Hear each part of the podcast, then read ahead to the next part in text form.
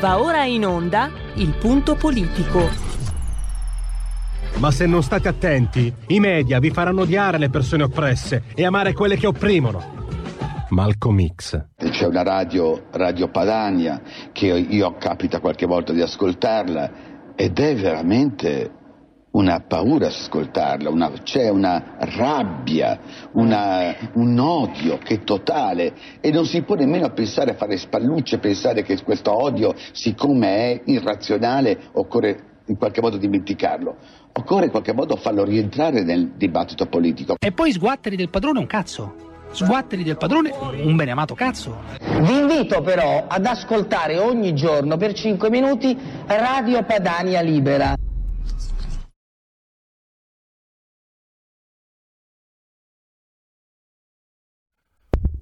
Pierluigi, vediamo tua, il tuo schermo condiviso, ma non sentiamo ancora la tua voce al momento.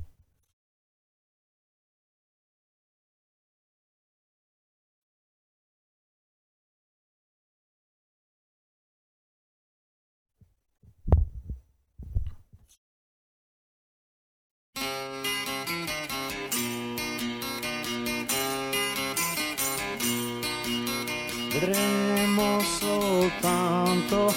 una sfera di fuoco più grande del sole, più vasta del mondo.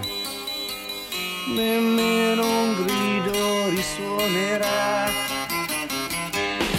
e catene di monti coperte di neve saranno confine a foreste di abeti, mano d'uomo le toccherà e solo il silenzio come un sudario si stenderà fra il cielo e la terra per mille secoli almeno, ma noi non ci saremo noi non ci saremo. E il vento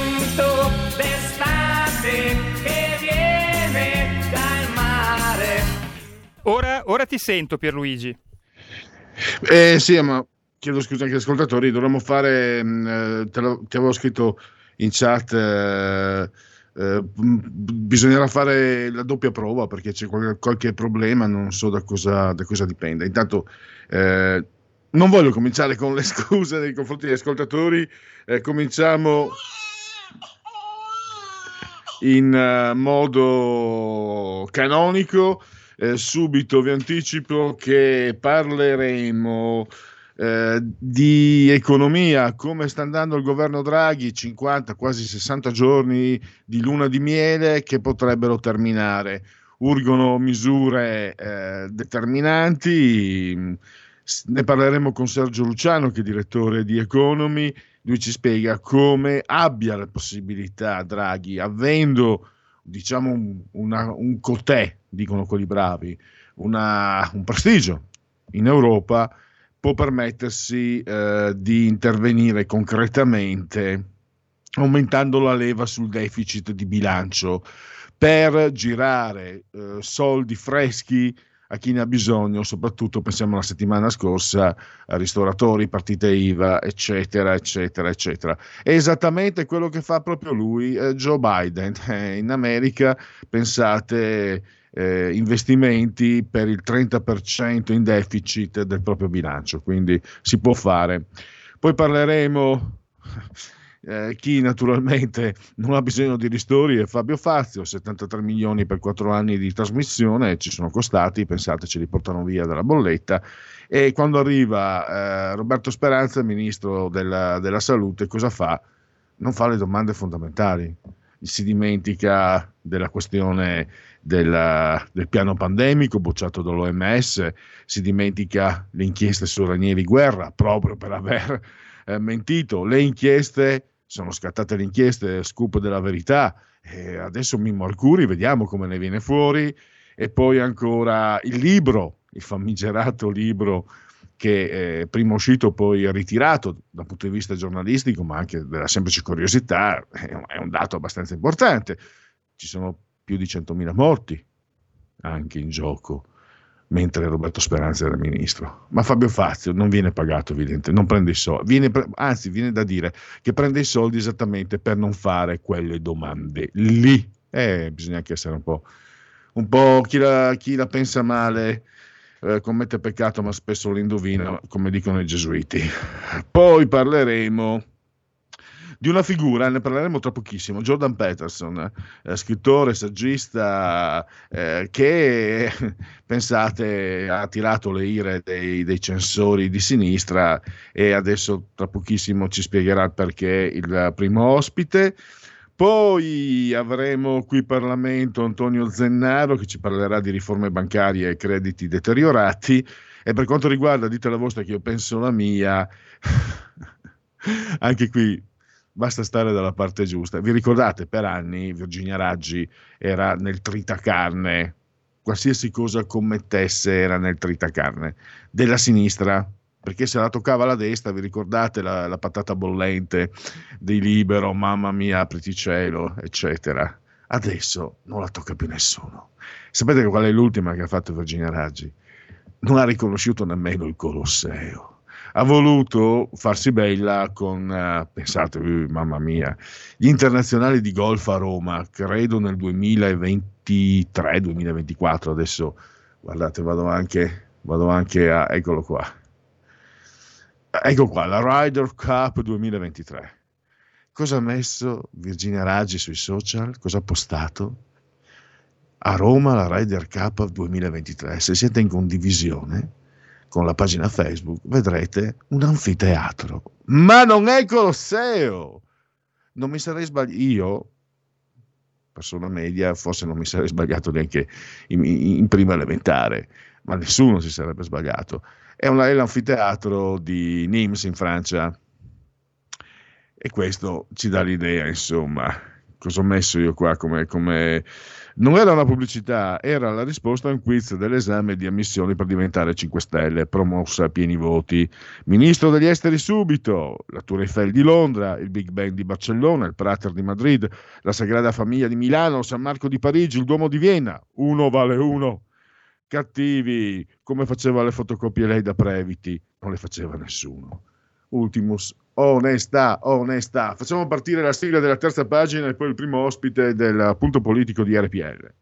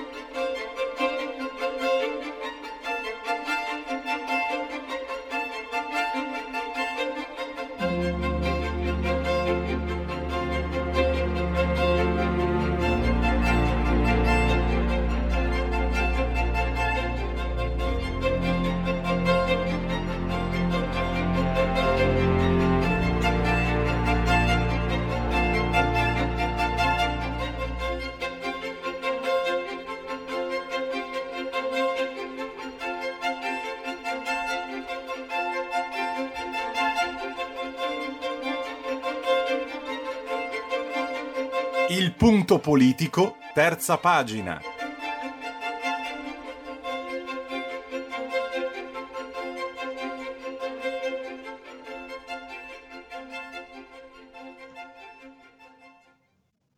Allora, i lettori del giornale e in questo momento anche gli ascoltatori di RPL avranno il piacere di conoscere sicuramente siete meno, tutti meno ignoranti di me, però eh, per ammissione dello stesso autore della recensione del, del libro è poco conosciuto in Italia. Sto parlando di un filosofo, pensatore, divulgatore canadese di nascita, Jordan Peterson, che però va per la maggiore e vende, e vende davvero tanto e ha tanto tanto seguito. Rischiava addirittura di non essere pubblicato il suo ultimo libro perché i, i redattori della Penguin, eh, casa editrice inglese mi sembra, eh, non volevano saperne, invece insomma chi vende ha sempre ragione.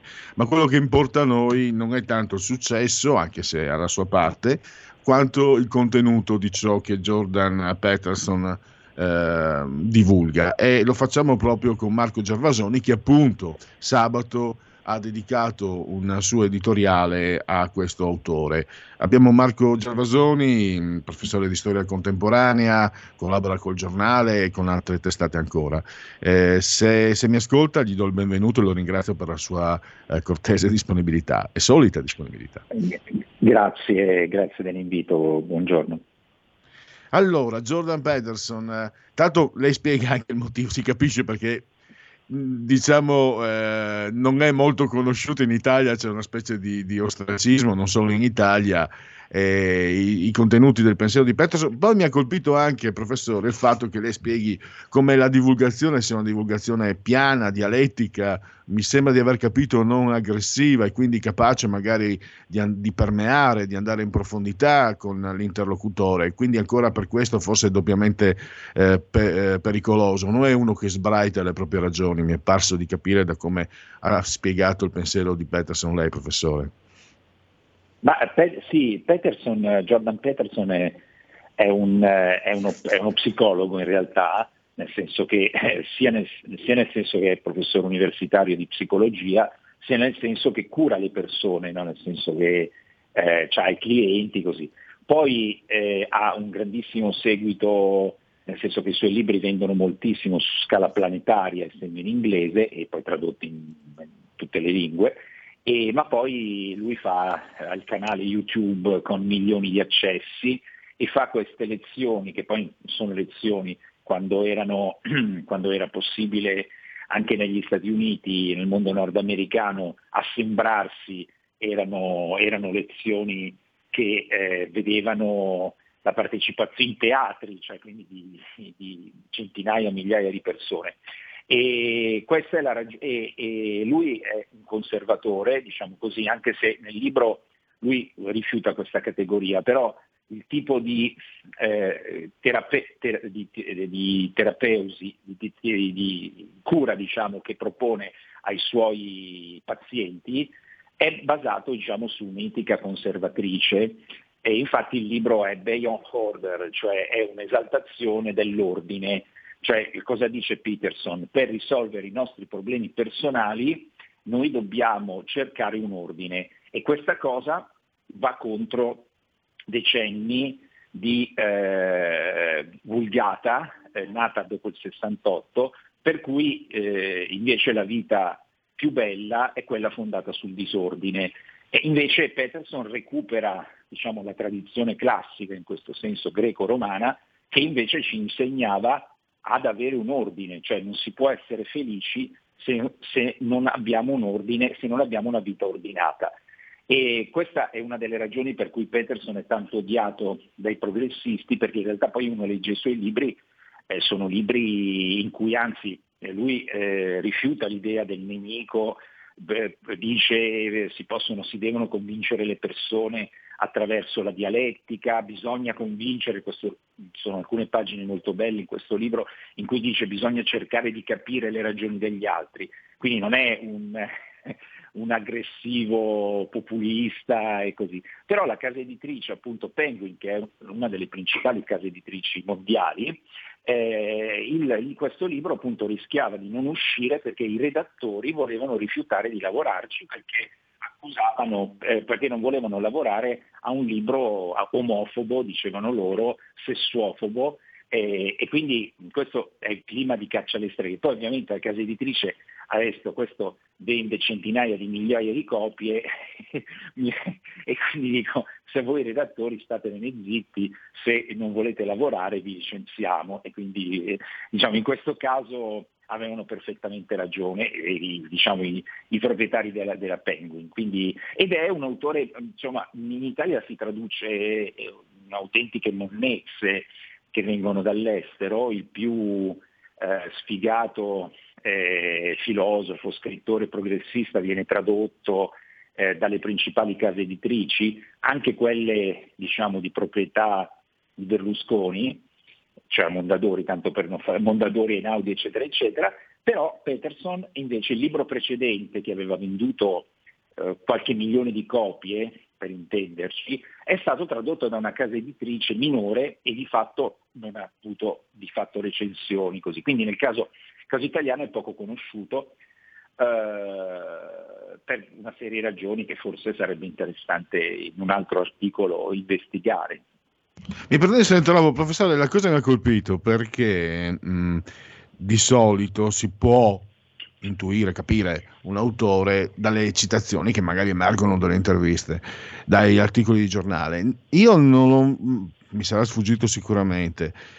Io che mi sento in parte in causa, visto che affronto argomenti appunto che sono vicini a quelli di Peterson, intervisto lei RPL si rivolge a un pubblico, a me piace anche la definizione conservatore, io personalmente vorrei 360 gradi, ma si affrontano argomenti sicuramente non in modo progressista, perché proprio non ne sarei neanche capace tra l'altro.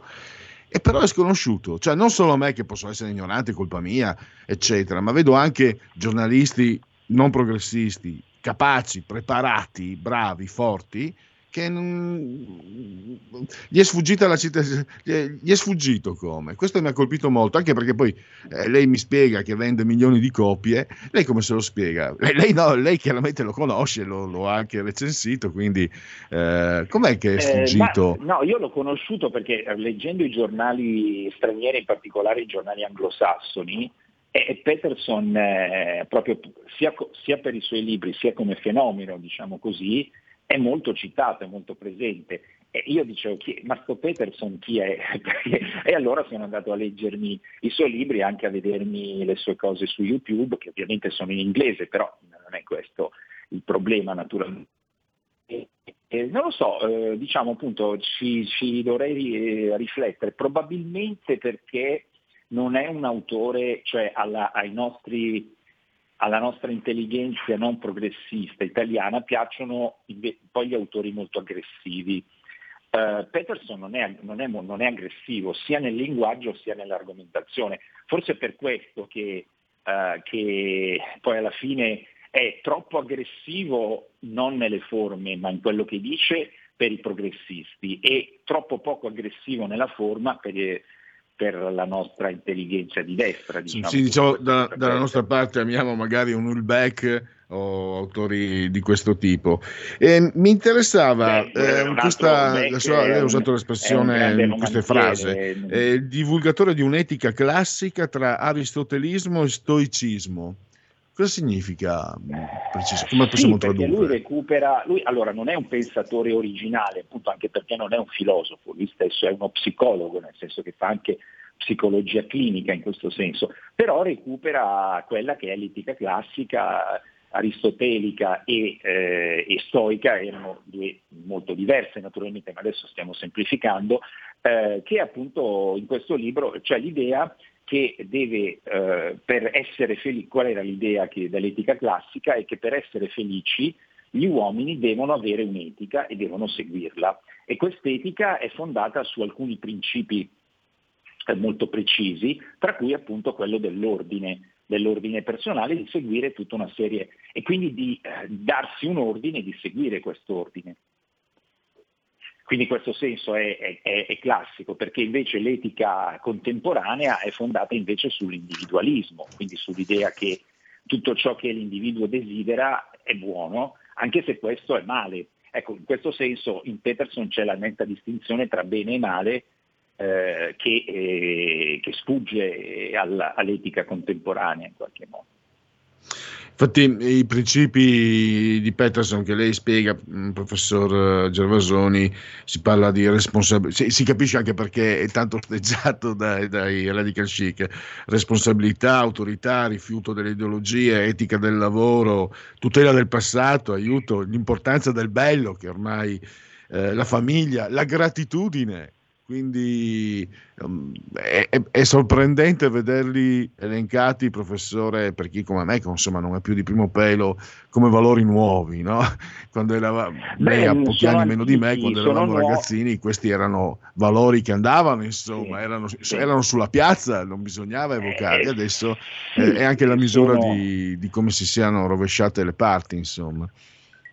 Sono nuovi in quanto antichi, cioè ci sembrano nuovi perché in realtà per decine di migliaia di anni, eh, per migliaia di anni diciamo così, la cultura, anche qui naturalmente sono, parliamo di cultura occidentale, però se andiamo a vedere l'etica, andiamo a vedere per esempio in Cina, l'etica taoista, che è sostanzialmente l'etica applicata anche dal regime comunista cinese e che affonda eh, nei millenni, perché più o meno gli scritti taoisti sono dello stesso periodo di Aristotele e di Platone, eh, quindi V-IV secolo a.C., eh, loro invece la applicano in maniera molto rigida, i cinesi, nelle scuole, l'etica taoista, che eh, in realtà su alcun, su, è perfettamente collimante, cioè questi valori qui, famiglia, ordine, responsabilità, gratitudine, se, sono regolarmente insegnati nelle scuole cinesi eh, fin dalle elementari in poi e chi sgarra viene duramente punito.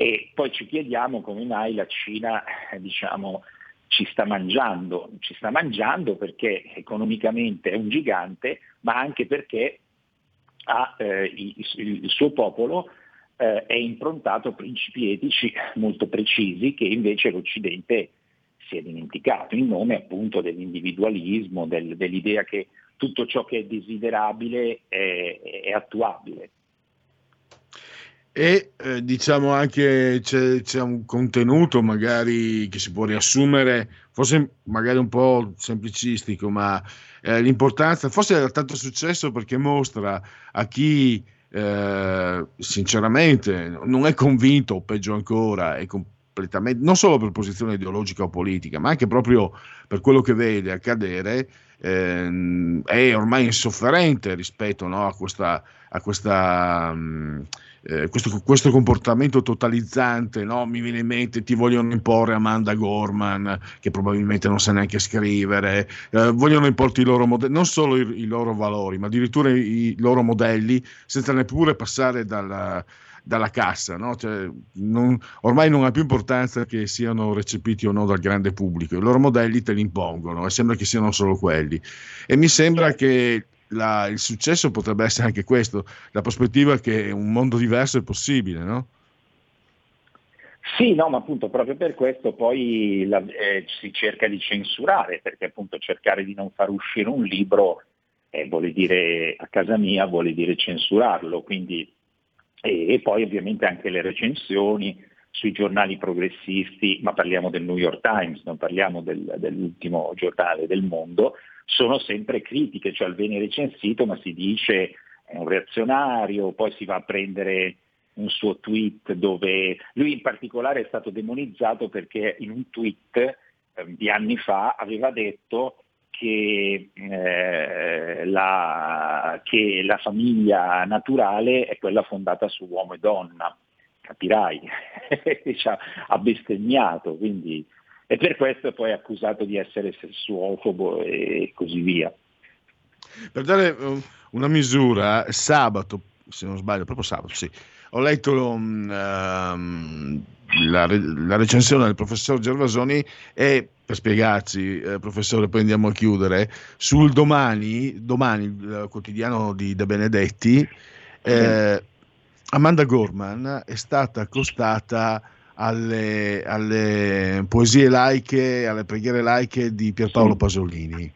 Sì. io sono nato a pochi chilometri più in basso, San Vito Tagliamento sopra Cercasarsa della Delizia, quindi per me Pasolini per tanti, non per motivi per carità di campanile, però è chiaro, eh, poi io nel mio piccolo scrivevo in friulano, quindi e sinceramente eh, Amanda Gorman eh, vincerà il Nobel per la letteratura e Jordan Peterson eh, rischia di essere confinato nei, tra i paria.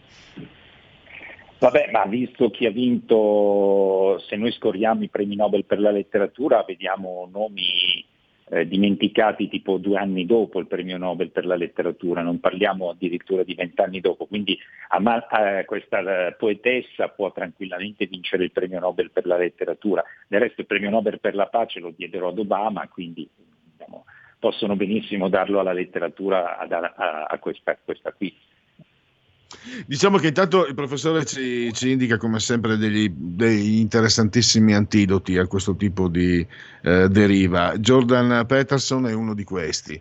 E intanto professore siamo arrivati alla fine. Io la ringrazio davvero e al più presto, a risentirci al più presto. Grazie, grazie, buon pomeriggio.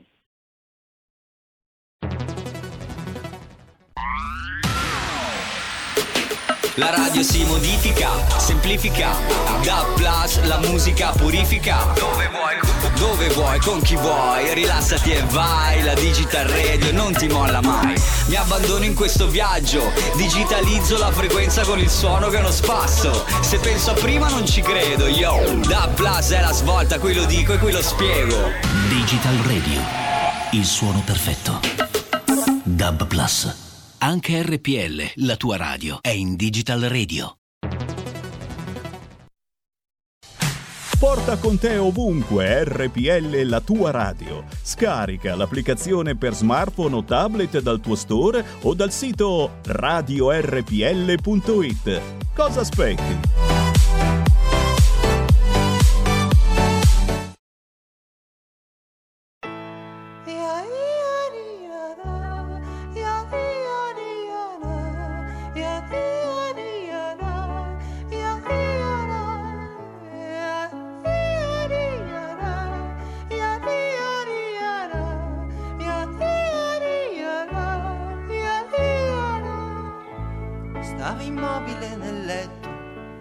Inesistenti e una piaga sulla bocca che seccava il suo sorriso.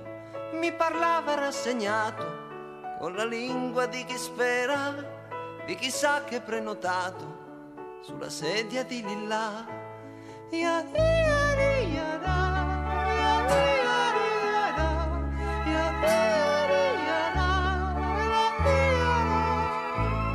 Ogni volta che rideva stracciavano le labbra e il sapore che ne usciva. Era di stagione amara, le sue rughe di cemento lo solcavano di rosso prontamente diluito da una goccia molto chiara. Yara, yara, yara,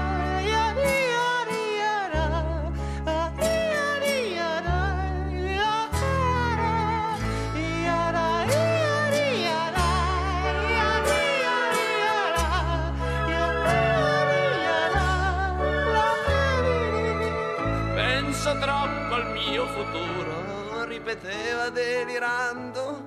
Penso troppo al mio futuro, penso troppo e vivo male. Penso che tra più di un anno cambieranno i miei progetti. Penso che tra più di un anno avrò nuove verità. Ma tu non farmi questo errore, vivi sempre del momento. Cogli il giorno e tanto amore.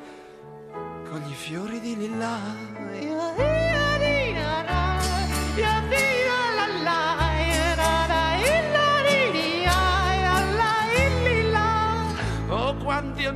Hanno tradito, continuava innervosito, quanti amici hanno tradito per la causa dell'amore. Sono andato a casa sua, sono andato con i fiori, mi hanno detto che era uscito che era andato a passeggiare, ma vedevo l'ombra appesa, la vedevo dondolare, l'ombra non voleva stare sulla sedia di villa.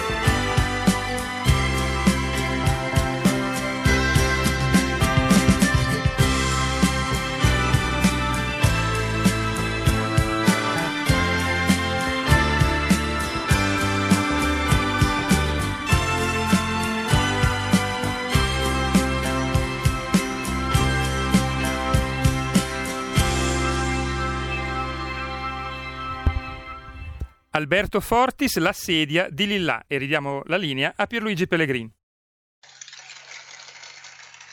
E vediamo gli applausi ai nostri tecnici assisi sulla tolla di comando in regia, appunto tecnica, saldamente per la proposta musicale offerta agli ascoltatori di RPL, la vostra voce, la vostra radio. Chi si abbona RPL campa oltre cent'anni. Meditate gente, meditate, lo avete sentito, il grande Giulio Cesare Carnelli insieme in simultanea con voi alle 15.37, insieme siamo separati da 149 metri sopra il livello del mare. Brrr, 12, 12.3 gradi centigradi sopra lo zero la temperatura esterna, mentre quella interna mi dice 23, 90% l'umidità.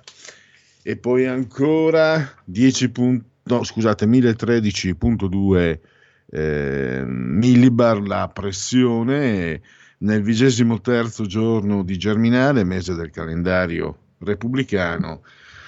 Per i gregoriani ne mancano 263 di giorni alla fine per tutti un lunedì, lunis 12 eh, di aprile, anno domini 2021 2021 che dir si voglia.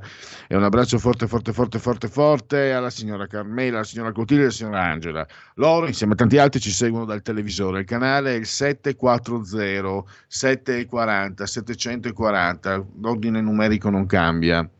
E naturalmente ci potete seguire anche e ci seguite numerosi anche grazie alle applicazioni iOS e Android, ci seguite su YouTube, su, beh, anche su YouTube, ma anche mh, mm, attraverso il tablet, lo smartphone, l'iPhone, anche la smart TV, Alexa, accendi RPL radio, ve ne sare, passaparola ve ne saremo riconoscenti, cullati dall'agido suono digitale della Radio DAB e naturalmente, come sempre, anche da internet.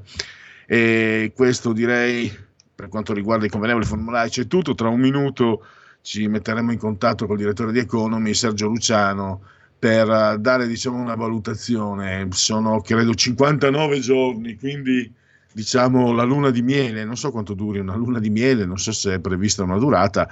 Comunque eh, Mario Draghi adesso, per Mario Draghi cominciano anche mm, i, diciamo il momento, comincia col momento di, delle opportune valutazioni. Intanto leggo velocemente, in arrivo 2,2 milioni di dosi, fatta la prima 70% degli over 80. Questo lo dice l'ansa.it. Federica, riaprire scollamento tra, tra popolazioni e istituzioni. Sit-in, io apro a Roma, manifestanti urlano libertà, spari a Parigi, un morto, un'altra persona è ferita. Italia quasi tutta arancione, in classe 8 studenti su 10. Nuove proteste a Minneapolis, agente uccide un ragazzo nero. Carrozza, presidente del CNR, prima donna della storia dell'ente. Attacco a Natanz, c'è l'autore Iran vendetta contro Israele. E poi Corriere.it, Roma, scontri e bombe carte al sit-in Io Apro, 500 a Piazza San Silvestro, tricolori e urla dignità.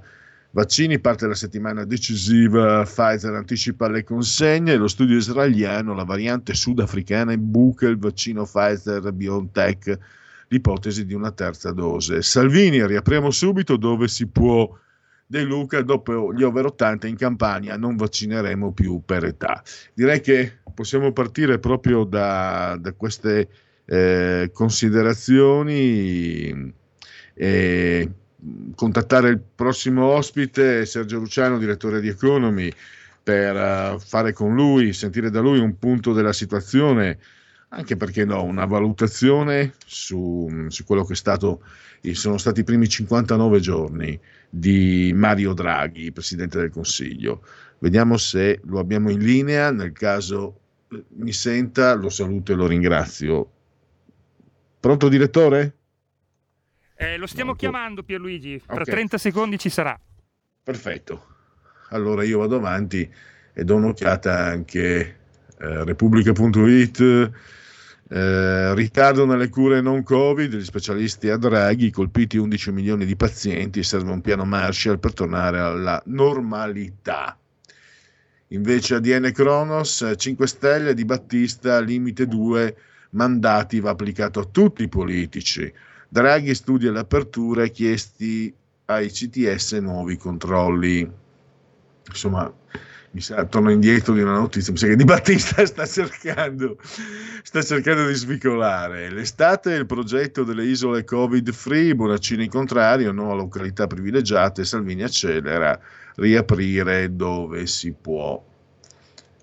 Vediamo allora se riusciremo tra poco ad avere il prossimo ospite eh, per fare proprio un punto anche in virtù di quello che eh, abbiamo visto anche no? la scorsa settimana eh, manifestare, si è cercato di, dargli, di dare un cappello politico alle manifestazioni di quelli che erano invece eh, le partite IVA, mh, ristoratori. Luigi, abbiamo l'ospite. Bene, allora io saluto e ringrazio il direttore di Economy, Sergio Luciano, benvenuto direttore. Buongiorno a tutti, grazie a voi. Allora, io metto anche in condivisione un tuo articolo di qualche giorno fa sul, sul tuo giornale Economy. Eh, Draghi cambi marcia sui sostegni, lui rischia la faccia, il paese la rissa. E partiamo da qui allora, direttore. Eh, sta finendo, no? mi sembra di aver capito, la luna di miele e adesso Mario Draghi deve dare un segno tangibile di discontinuità, non solo formale, perché sicuramente credo che nella forma eh, non che non abbia importanza, abbiamo visto un, una scossa sicuramente, una, un'inversione di tendenza, non so come chiamarla rispetto a chi c'era prima, per fortuna. Però adesso bisogna che si comincino a vedere gli atti compiuti, insomma, realizzati, anche perché eh, le persone in piazza non sono andate per fare le pubblicità ai fascisti o a chi altri, sono andate perché eh, vedono un orizzonte che ormai sta scomparendo, le partite IVA non sono non sono salariati, non sono, di, non sono dipendenti pubblici, sono persone che, che, vogliono, che cercano di lavorare, chiedono di lavorare, tra l'altro, non è che chiedano la, la luna. E tu hai indicato anche la possibilità per Draghi di fare qualcosa di, di, di, concreto che va in profondità. Hai citato anche il modello statunitense in questo.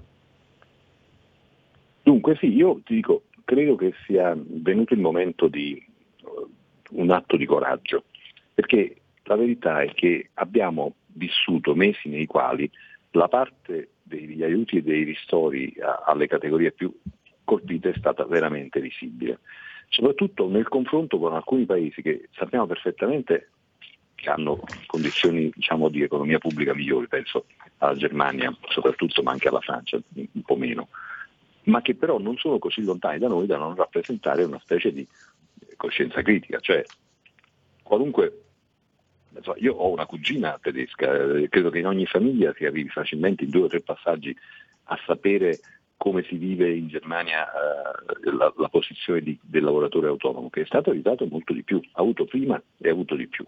Il fatto che in Italia tutto questo non sia accaduto deriva sicuramente dalle limitazioni della finanza pubblica, però è anche vero che queste limitazioni, se uno le guarda nell'ottica storica, sono state già ampiamente superate, non voglio dire briciolate, ma quasi.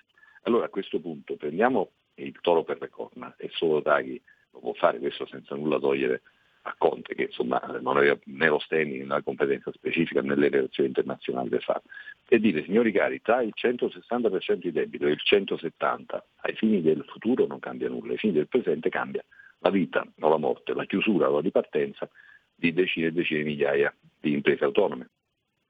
E questo significherebbe mettere mano alla tasca con ben alta concretezza e far prendere una boccata d'ossigeno a tutti coloro che hanno boccheggiato per un anno. Lo faranno? Io mi auguro di sì, mi pare che sia un atteggiamento diciamo così, coerente con la linea decisionista che ha, che ha rivelato Draghi. Certo, questo fatto di, di, trattare molto male gli autonomi che spontaneamente vanno a, far, a protestare in giro non, non è bello perché sono d'accordo che le manifestazioni vanno autorizzate e che in era di Covid le manifestazioni di piazza con assembramento non vengono autorizzate per definizione. Però rischiare di avere dei tasseruti eh, che colpiscono oggettivamente la brava gente che semplicemente chiede di poter lavorare e che non è tutta quanta strumentalizzazione. Ci saranno delle strumentalizzazioni, qualche fascia di facinorosi che ci sono sempre in questi casi, ma sono una fascia minima. Il problema vero è tutta la gente per bene che vorrebbe lavorare non ci riesce. Ecco, in questo senso secondo me bisognerebbe cambiare anche atteggiamento e accoglierli, invece non sono stati eh, trattati bene. Infatti tu hai registrato anche una, tutto sommato il fatto che non ci fosse neanche un sottosegretario è iscritto a confrontarsi con queste persone non è stato un bel eh sì. segnale effettivamente. No, eh, si tratta anche soltanto per prendere tempo, cioè io voglio dire quanti incontri abbiamo fatto per l'Italia per discutere di mille eh, posti di lavoro in più o in meno. Ora, senza nulla togliere al diritto dei lavoratori dipendenti di vedere tutelata la propria eh, stabilità eh, economica, perché un ristoratore che ha eh, tre dipendenti e poi lavora lui con la moglie e col figlio deve sì, oggi vedere la, la sua piccola azienda ridotta a niente deve fare letteralmente la fame e, e, e, i suoi dipendenti intanto se sono in cassa integrazione bene o male gli arriva l'80% dello stipendio a casa. Cioè è una, è una grandissima ingiustizia. Si dirà è il rischio di impresa, un momento. L'impresa è tante cose diverse. La grande impresa che ha tanti soldi e tante riserve ha tanta resistenza. È come una persona ben nutrita che deve fare la fame. Se uno è bello nutrito può anche stare 3-4 giorni senza mangiare e non muore. Se una persona è denutrita eh, dopo 48 ore crolla. Allora la piccola impresa italiana non ha riserve, non ha capitali, è così, Taghi lo sa benissimo, quindi va subito in crisi. Altra, altri replicano che non è vero, non è possibile aiutare gli autonomi perché tutti gli autonomi sono evasori. Allora, anche su questo, io sicuramente credo che l'evasione fiscale in Italia sia molto diffusa e sia ancora eh, troppa, però punto primo non è che possiamo far pagare indiscriminatamente a chi evade non solo a chi evade ma anche a chi non evade i torti degli evasori e invece è quello che sta succedendo. Primo. Seconda cosa, il fisco in Italia, come ha detto proprio Draghi parlando del condono delle cartelle, della rottamazione delle cartelle, eh, ci sono tante cose che non vanno nel fisco italiano. No? lui ha detto molto semplicemente se eh, su 10 milioni di cartelle esattoriali che andranno in rottamazione eh, il 90% sarebbe inesigibile, cioè non sarebbe possibile portare a casa il denaro per il fisco rispetto a quelle cartelle, se c'è qualcosa che non va, qualcosa che non va è classico, come, dice, come dicono quelli che parlano di fisco, understatement inglese, cioè un modo garbato e ridimensionato per dire una cosa grave, non qualcosa che non va, non funziona Posso... un tubo non funziona. Direttore, posso italiano, fare un'osservazione?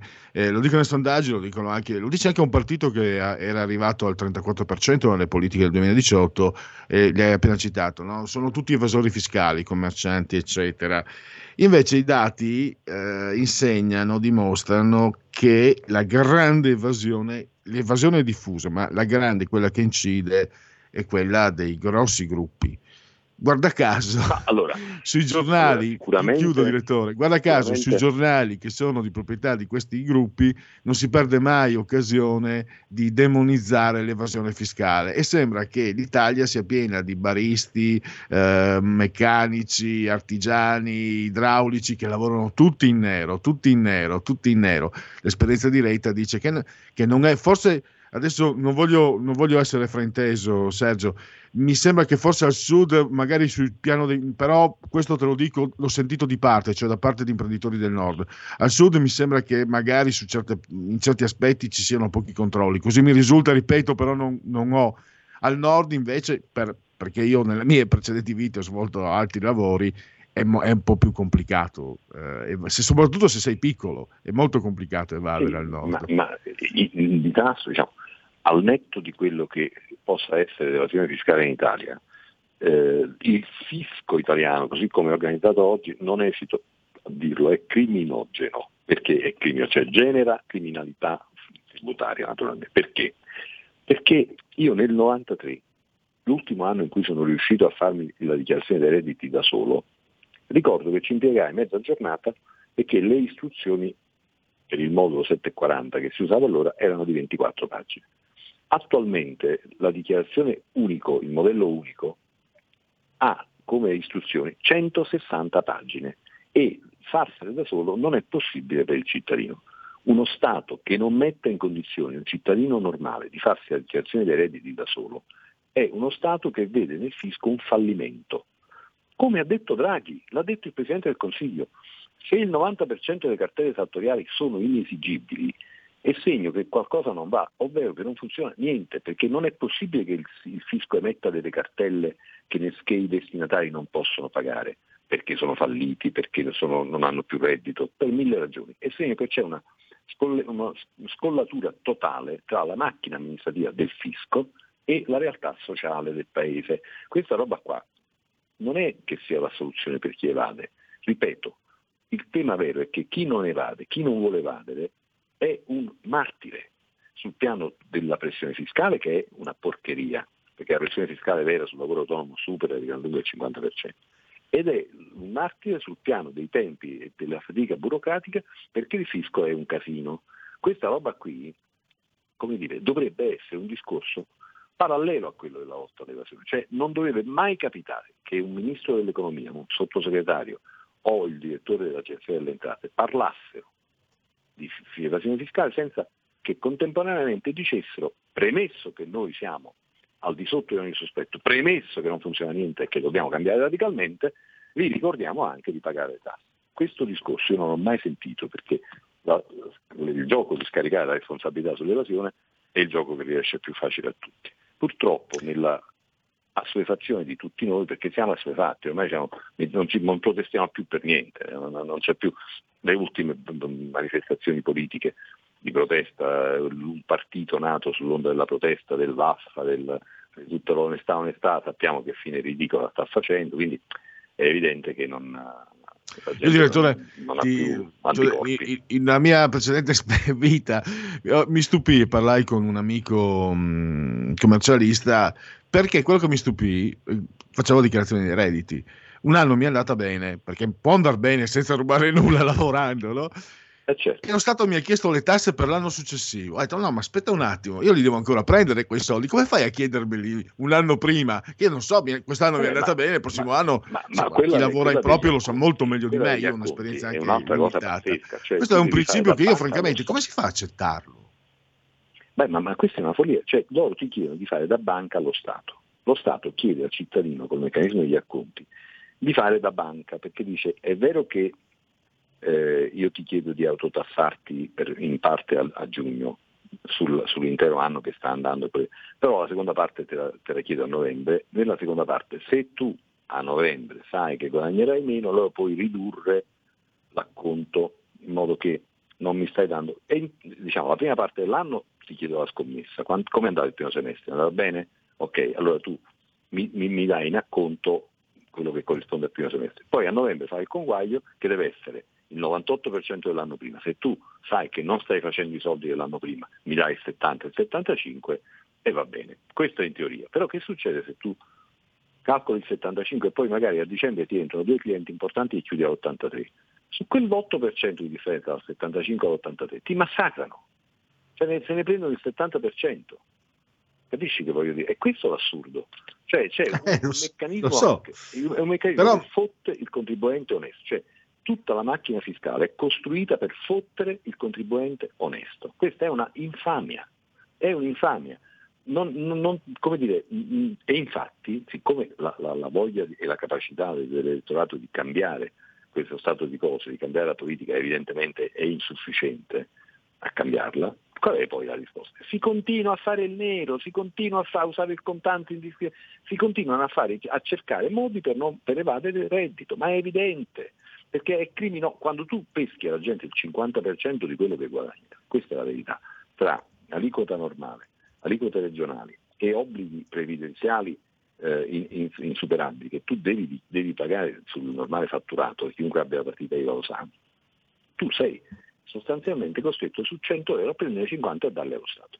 E non li vedi questi 50 euro nella realtà attorno a te, perché le autostrade fanno schifo e sono private e devo pagare il signor Benettone per far crollare i ponti, perché, perché la, la, la, la, lentezza urbana dove funziona funziona, ma dove non funziona non ci puoi fare niente, perché credevamo di essere nella sanità più efficiente d'Europa e abbiamo visto che non è proprio così. Insomma, questi soldi sono tantissimi per chi li paga e non sono meritati da chi li prende e chi non li paga eh, se ne fotte ma non li paga perché evade. Io Un'ultima cioè, domanda, ritornando a- all'inizio, no? Mario Draghi, tu hai molte aspettative, non solo tu ovviamente, e hai anche un altro articolo che ho letto, hai anche indicato otto punti eh, sui quali intervenire perché c'è la campagna vaccinale determinante, eh, ma c'è anche bisogna intervenire, bisogna preparare anche il terreno per la ripresa. Volevo chiederti questo però, eh, Mario Draghi rischia secondo te quello che in Italia non è concesso, non è concesso da 80 anni a questa parte, l'uomo solo al comando. Abbiamo visto Craxi, abbiamo visto Berlusconi, in parte anche perché non lo stesso Renzi. Quando diciamo qualcuno prende, eh, avoca a sé i poteri, che non è, non è la definizione giusta, comunque quando uno è in cima al gruppo, in testa al gruppo, l'uomo solo al comando, il resto in Italia mi sembra sia una, una tradizione, il resto, quel- chi gli sta attorno, chi gli sta contro, insomma, eh, alla fine si cerca di, di fermarlo per molti, per molti motivi che non sto neanche a spiegare, magari nemmeno conosco. Corre questo rischio oppure ah, la sua visione, la sua esperienza gli permetteranno di cioè, eh, riuscire ad avere una, una collaborazione, una- un intreccio, di, di- di- un tessuto connettivo che gli permette di portare a buon termine quello che vuole, quello che vuole fare. No, io in questo senso spero che vedremo qualcosa di diverso. Perché lo dico? Perché Draghi ha una carriera d'attivo che lo ha già collocato con la Banca eh, Centrale Europea in una posizione di potere maggiore, ma nettamente maggiore di quello di un Presidente del Consiglio nazionale, perché la Banca Centrale Europea è la banca dei 19 paesi dell'Eurozona sulla cui politica fiscale ed economica incide moltissimo. E, e in quella posizione tenuta per otto anni, non per otto mesi, lui si è abituato a uno standing, quindi a un livello di autonomia e di eh, prestigio per il quale non penso che si presterebbe a dei giochetti politici di quelli che, che vediamo, ai quali ci hanno abituato i partitucoli italiani. Per cui io credo che se lui va eh, incon- dovesse accorgere che si sta andando incontro a una fase di ridicolo politico, non si presterebbe.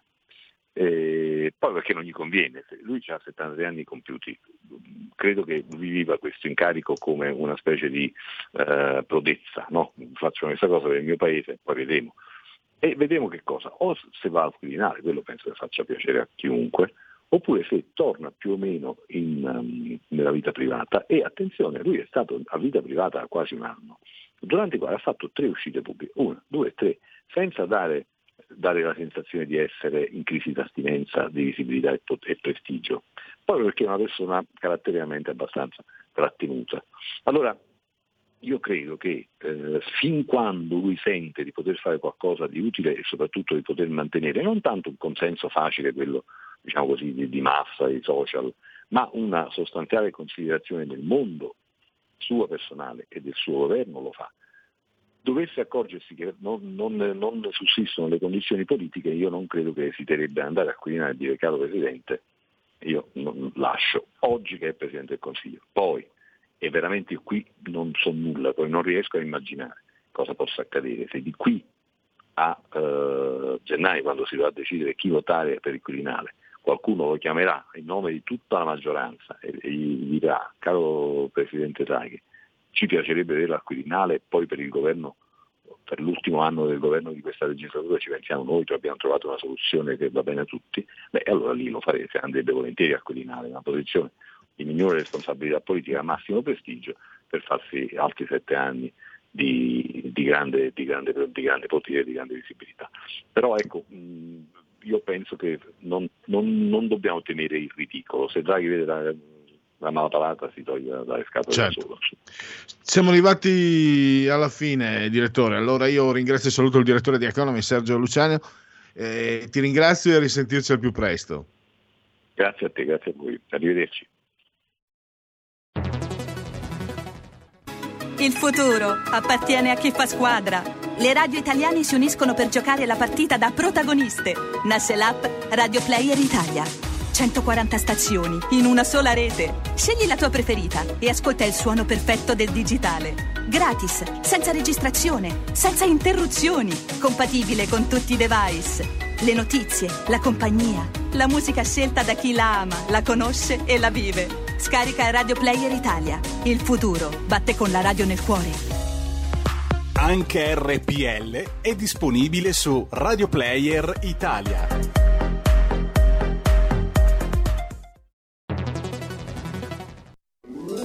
Stai ascoltando RPL. la tua voce libera, senza filtri né censura. La tua radio.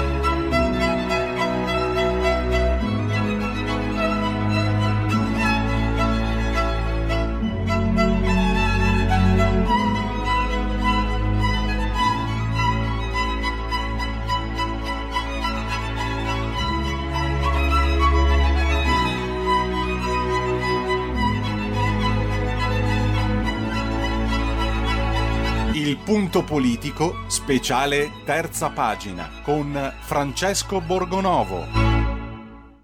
Allora, noi non sappiamo dove abbia riposto suo- le copie dei suoi libri Roberto Speranza. Io personalmente mi sono fatto l'idea che però intanto nel suo guardaroba ci siano davvero tanti pigiamini di saliva che gli hanno cucito addosso tanti giornalisti italiani in, questo- in questi ultimi mesi e ieri e oggi ne abbiamo avuto riprova. Potremmo scherzare, potremmo sorridere, sta di fatto però che ci sono più di 100.000 persone che hanno perso la vita, c'è la salute di mezzo di tutti noi e, e poi comunque io direi di non trascurare quelle cose che non vanno più di moda, la trasparenza, la verità. Ecco, la verità, andiamo sulla verità che invece va di moda perché per fortuna è un giornale che vende sempre di più. Francesco Borgonovo, il suo vice direttore, dovremmo averlo in collegamento oggi per, il suo, per la sua doppietta qui a RPL. Benvenuto Francesco. Eccoci, buongiorno a tutti. Allora, eh, in, questi giorni tra l'altro tanti, tanti scoop anche no, del tuo giornale su Mimmo Arcuri, eh, mh, le posizioni di speranza, tu ne hai scritto anche ieri e oggi hai registrato con, con, con amarezza no? Eh, Fabio Fazio, beh, forse da Fabio Fazio non c'era da aspettarsi altro, su Repubblica addirittura invece di fargli domande sulla salute, ancora sì, qualcosa gli hanno fatto, hanno fatto solo domande su Salvini, come se fosse un segretario di partito e questo, questo non aiuta i cittadini a capire cosa fanno i potenti, tanto per cominciare, no? No, direi proprio di no. Eh, trovo che sia incredibile che il ministro Speranza non abbia ancora detto niente su tutta questa faccenda del, del report dell'OMS censurato. Eh, proprio mentre mi stavate chiamando, in questo istante stavo guardando le agenzie e vedevo che eh, l'Organizzazione Mondiale della Sanità ha mandato un comunicato per dire che Tedros, cioè il direttore generale di tutta l'organizzazione, prende le distanze da quello che dice Ranieri Guerra. Eh, breve riepilogo, Ranieri Guerra, numero 2 dell'OMS, dice per far cancellare il report sull'Italia sono andato da Tedros, cioè il capo dell'OMS, e e gli ho detto che bisognava toglierlo di mezzo. Allora oggi Tedros manda un comunicato per dire no, veramente io non c'entro niente, bisogna vedere ovviamente se questa cosa è vera, eh, io ho molti dubbi perché effetti ci sono anche delle mail di, di, di guerra mandate a Tedros, eh, insomma ci sono degli scambi che pensano che insomma, l'Organizzazione Mondiale della Sanità sapesse.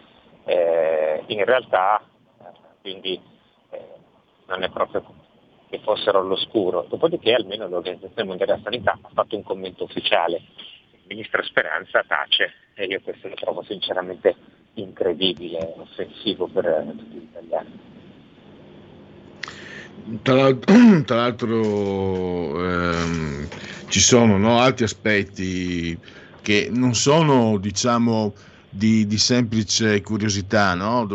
bisogna eh, fare luce anche per evitare che si facciano nuovi errori, anche se per esempio comunque che un ministro scriva un uh, libro, lo mandi nelle librerie alle 11 del mattino, alle 12 lo ritiri per esempio, se non altro una curiosità, io non dico, dalle mie parti si dice Francesco la spissa, no? si dice, cioè, almeno, almeno avere la curiosità, ma scusa perché eh, hai, fa- hai, scritto il libro, l'hai fatto uscire e poi subito l'hai ritirato, spiegacelo, cioè, se, se non puoi spiegarlo almeno se non se non ti senti di spiegarlo dillo, ma io almeno per curiosità te lo devo chiedere, niente da fare. Come mai mm, cioè viene dall'EU, non viene dal PD, anche se la, l'habitat politico è sempre lo stesso. Come mai ha tanta copertura uno come Roberto Speranza, secondo te? Beh, eh, probabilmente perché lo ha voluto Sergio Mattarella e stesso Draghi. L'altro giorno, pieno di questa vicenda, ha detto io ho grande stima di Roberto Speranza, quindi è evidente che le coperture sono ai massimi livelli, dopodiché io ho sempre detto se fosse stato rimosso Speranza, dire, eh, rimuovere Speranza sarebbe stato come dire che il governo giallorosso aveva fallito miseramente e in effetti ha fallito miseramente, eh, però metterlo nero su bianco togliendo un ministro capite bene che è un po' diverso, no? bisognava lasciare lui dicendo no, ha fatto un buon lavoro per difendere quelli di prima. E poi evidentemente c'è qualcuno ad altissimi livelli che vuole che lui resti lì, però insomma, la sua posizione è bella traballante, cioè, qui c'è un numero due dell'OMS che dice ragazzi, il Ministero sapeva, cioè, il Ministero sapeva, mi ha anche detto di nascondere questo report sull'Italia, Ora l'Organizzazione Mondiale della Sanità ha scaricato guerra, però è troppo facile cavarsela così, no? È troppo facile far sì che a pagare sia soltanto guerra e basta. Tanto c'è anche la, la, l'indagine, l'indagine, la Procura di Bergamo, insomma, che, che, si sta muovendo, poi ci sono le indagini diciamo più, di, più indiretto, riguarda più indirettamente il Ministero, comunque non è che Domenico Mimmo Arcuri eh, lavorasse per eh, chissà chi. No, ma infatti adesso eh, Arcuri sappiamo che appunto anche lui è sotto inchiesta, qui cominciano ad essere un po' tanti no? gli uomini attorno a, a Speranza a essere sotto indagine per motivi diversi, Guerra perché avrebbe mentito ai PM, Arcuri per peculato, insomma capite che c'è molto da spiegare. Ora che poi i, i giornalisti non facciano nemmeno una domanda su queste cose, io fosse stato in Fazio avrei chiesto, ma scusa, cosa ha da, da dire su Arcuri? Visto che io il Speranza l'ho letto e Speranza parla molto bene sia di Arcuri che di tutti quelli che lo hanno circondato. Certo, lui a volere Ranieri Guerra nel CDS, Rossolenti, quindi dovrebbe perlomeno prendere la parola e dire eh, questa storia è andata così, così, così, ecco la mia versione ufficiale. Invece l'unica versione ufficiale che abbiamo è il silenzio. Eh, prima di lasciarti, scusa se cambio argomento, non penso di prenderti in contropiede, nessuno prende in contropiede Francesco Borgolovo, figuriamoci. Tanto visto in televisione, hai, hai provato anche tu la, quello, la, cura di quello che io mh, eh, chiamo bambino scemo che fino a qualche tempo fa eh, mi perseguitava qui telefonando in radio. Ma lasciamo perdere, andiamo oltre. Volevo chiederti, eh, ci tengo ad avere così anche una prima impressione eh, sabato, sul domani, il quotidiano di, di Benedetti, leggo una, sulla terza pagina un accostamento tra le, le poesie laiche di Pierpaolo Pasolini e proprio lei, proprio lei, Amanda Gorman. E posso dire senza parole, no, senza parole sì, tante parolacce sì, però eh, però non posso ripeterle. Volevo, volevo capire questa, questo spingere a tutti i costi, no? questo voler imporre un modello che non che, che, che, si capisce non può essere recepito, non può essere, non ha consenso. Ho detto, non è, cioè qui non abbiamo Elvis Presley che viene accompagnato, o Marilyn Monroe che vengono accompagnati dalla macchina di Hollywood, dalle case discografiche, ma sono due fuori classe. Qui abbiamo davvero eh, mi viene in mente lo sciagurato Egidio, Egidio Calloni, libreria alla memoria, che eh, è come se Egidio Calloni, qualcuno volesse Egidio Calloni in nazionale, non me ne voglio il buon vecchio caro Egidio Calloni, volesse Egidio Calloni non solo in nazionale, ma con Real Madrid titolarissimo. E lì però ci sono i risultati con i quali fare il confronto. Qui invece c'è un lavoro più sotterraneo, magari di, per convincere le, chi ha meno senso critico, cioè forse i meno, i meno come dire, meno attrezzati per difendersi da una simile occupazione di pensiero. Perché francamente paragonare Pasolini, cioè, bene o male, domani il giornale di De Benedetti, voglio dire, ci ha investito milioni e milioni, ha lasciato lì, in, nel caso lui morisse, ha lasciato milioni perché giornale, questo suo giornale continui a uscire, figurati, no? E quindi non è senza peso il paragone con, con Pasolini. Eh, Amanda Gorman come Pasolini. Guarda, probabilmente cioè, è molto più simile Giglio Calloni a Pasolini che a Amanda Gorma. Cioè, come ecco, se scrivesse poesie, per, peraltro notano l'immagine di Pasolini che gioca a calcio, eh, quindi hanno più tratti in comune, ecco, se non altro la passione per il pallone. Non lo so, è chiaro che si tende a spingere, perché questa è la nuova moda, si tende a spingere questa poetessa. Cioè, io chiaramente quando ho visto quel libreccino 10 euro con qualche paginetta di pensierini sono rimasto abbastanza allibito, non so come si cioè, vuol, vuol, dire che si ignora che cosa sia la poesia, no? qui non è questione solo delle poesie civili, Pasolini, cioè qui è questione di tu puoi scrivere una poesia ma vedi, è, quello che io cerco di capire. Cioè, non è Amanda Gorman, che pensa che per me, io eh, sono vecchio, la guardo come se fosse una nipote più che una figlia, è bellissima, è una ragazza di una bellezza sconvolgente. Cioè, penso che sia bellissima, sia davvero eh, un piacere estetico poterne osservare l'eleganza, le simmetrie, la bellezza. Io mi domando, ecco, me la puoi imporre come modella? Volerla imporre come pensatrice. E questo, che, questo, questo, questo gioco che il potere, perché poi non dimentichiamoci che alle spalle di Amanda Gorman ci sono le grandi proprietà che hanno i giornali, le televisioni, perché qui credo, non so, mm, Francesco, non vorrei trattenerti oltre, ti, ti, so che hai i tuoi impegni, però mi sembra che ci dimentichiamo, sembra quasi che sia il pensiero di sinistra che sia impossessato del, della comunicazione. No, la comunicazione è in mano a pochissimi poli. Pensa che già nel 92 un autore di estrema sinistra ne contava 5 con la TAS, ma la TAS pensava già che non, non valesse. Quindi quattro grossi poli mondiali dell'informazione, che sono proprietari e quindi sono loro che impongono il pensiero di sinistra, non è il pensiero di sinistra che, che, che, che impone le sue, le sue idee. E, e, e questo è, è, questo che io trovo preoccupante, che trovo necessario nel mio piccolo, eh, per carità, smascherare. Ah sì, ma questo è il punto, cioè, eh, ci sono pochi poli, pochi circolini di potere che organizzano la comunicazione, la gestiscono, no? perché poi la gente alla fine che manda Gorman. Guarda, io posso anche dire questo, perché poi c'è anche un livello, cioè gli intellettuali che sono i primi, no? Voglio dire, poi hai fatto due studi, eh, non è che devi necessariamente essere un poeta, un artista, uno scrittore, cioè una può anche essere bella, eh, appunto, eh, persino, guarda, io posso persino dire, Amanda Gorman se vuole può anche fare l'opinionista televisiva, cioè se ha delle idee da esprimere, evidentemente le ha, perché sono banali ce le ha e le esprima, ma da lì a dire questa è una poetessa, secondo me ce ne passa, che non ha, non ha la tecnica, non ha le qualità.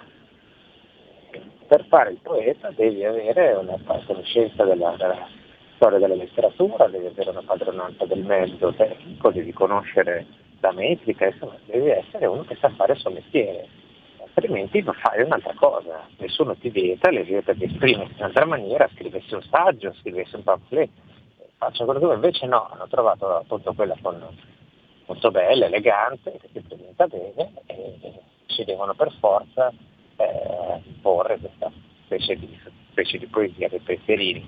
Io lo trovo molto triste, penso che il livello sia sceso molto in generale, in generale perché forse 30 anni fa anche a sinistra avrebbero riso di questa cosa, qualcuno dice anche adesso, è vero, non lo so, io penso che poi alla fine la gran parte della popolazione in realtà Beh, interessi poco, quindi... Sabato c'era proprio una bella intervista a un esponente, diciamo, che apparteneva alla sinistra sul tuo giornale che smascherava perché doveva avere il coraggio, perché non si può dire che i versi di Amanda Gorman sono brutti, quindi diciamo che, che un'opposizione c'è sicuramente, eh, però la forza di, di costoro eh, se, se, ti soffermi a guardarla è enorme, però eh, cosa, cosa, era successo con, uh, con, Davide Golia, quindi perché no. Eh, Francesco, io ti ringrazio per questa doppietta RPL, grazie davvero e risentirci domani sempre qui alla stessa ora. Grazie, grazie a voi, grazie a tutti, a domani.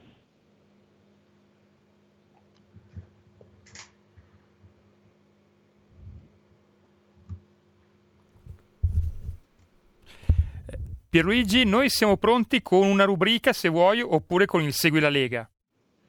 Ah, eh, scusami, sì, la, mm, mm, pensavo... Eh, no, no, vi avevo detto la scorsa settimana che chiamavo io Segui la Lega, chiedo scusa a te e agli ascoltatori. Eh, allora, Mm, segui la Lega la facciamo, la facciamo dopo. Io direi di fare i genetriaci, collochiamoli, vediamo se, riusciamo, se riesco a mantenerli nella loro collocazione oraria storica. La verità è che sono cattivo, ma questo cambierà. Io cambierò. È l'ultima volta che faccio cose come questa. Metto la testa a posto, vado avanti, rigo dritto, scelgo la vita. Già adesso non vedo l'ora. Diventerò esattamente come voi.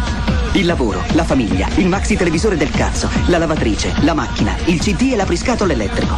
Buona salute, colesterolo basso, polizza vita, mutuo, prima casa, moda casual, valigie, salotto di tre pezzi, fai da te, telequiz, schifezze nella pancia, figli, a spasso nel parco, orario d'ufficio, bravo a golf, l'auto lavata, tanti maglioni, Natale in famiglia, pensione privata, esenzione fiscale, tirando avanti, lontano dai guai, in attesa del giorno in cui morirai.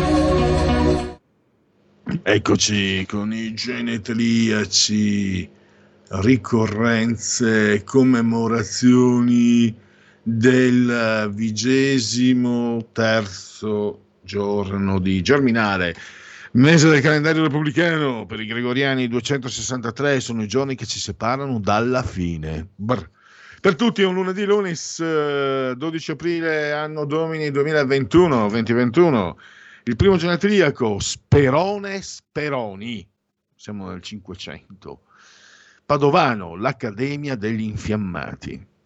il grande critico cinematografico e d'arte Gillo Dorfles, triestino, il, eh, l'ex primo ministro francese di un po' di anni fa, dire il vero, Raymond Barre, la France, vive la France toujours, Victor de la Fuente, grande fumettista, lavorato, spagnolo, ha lavorato anche per Bonelli, per la Bonelli, i quattro dell'Oca Selvaggia, tra loro l'attore tedesco Hardy Krüger, eh, resistere, resistere, resistere, resistere alla terza, proclamava Francesco Saverio Borrelli.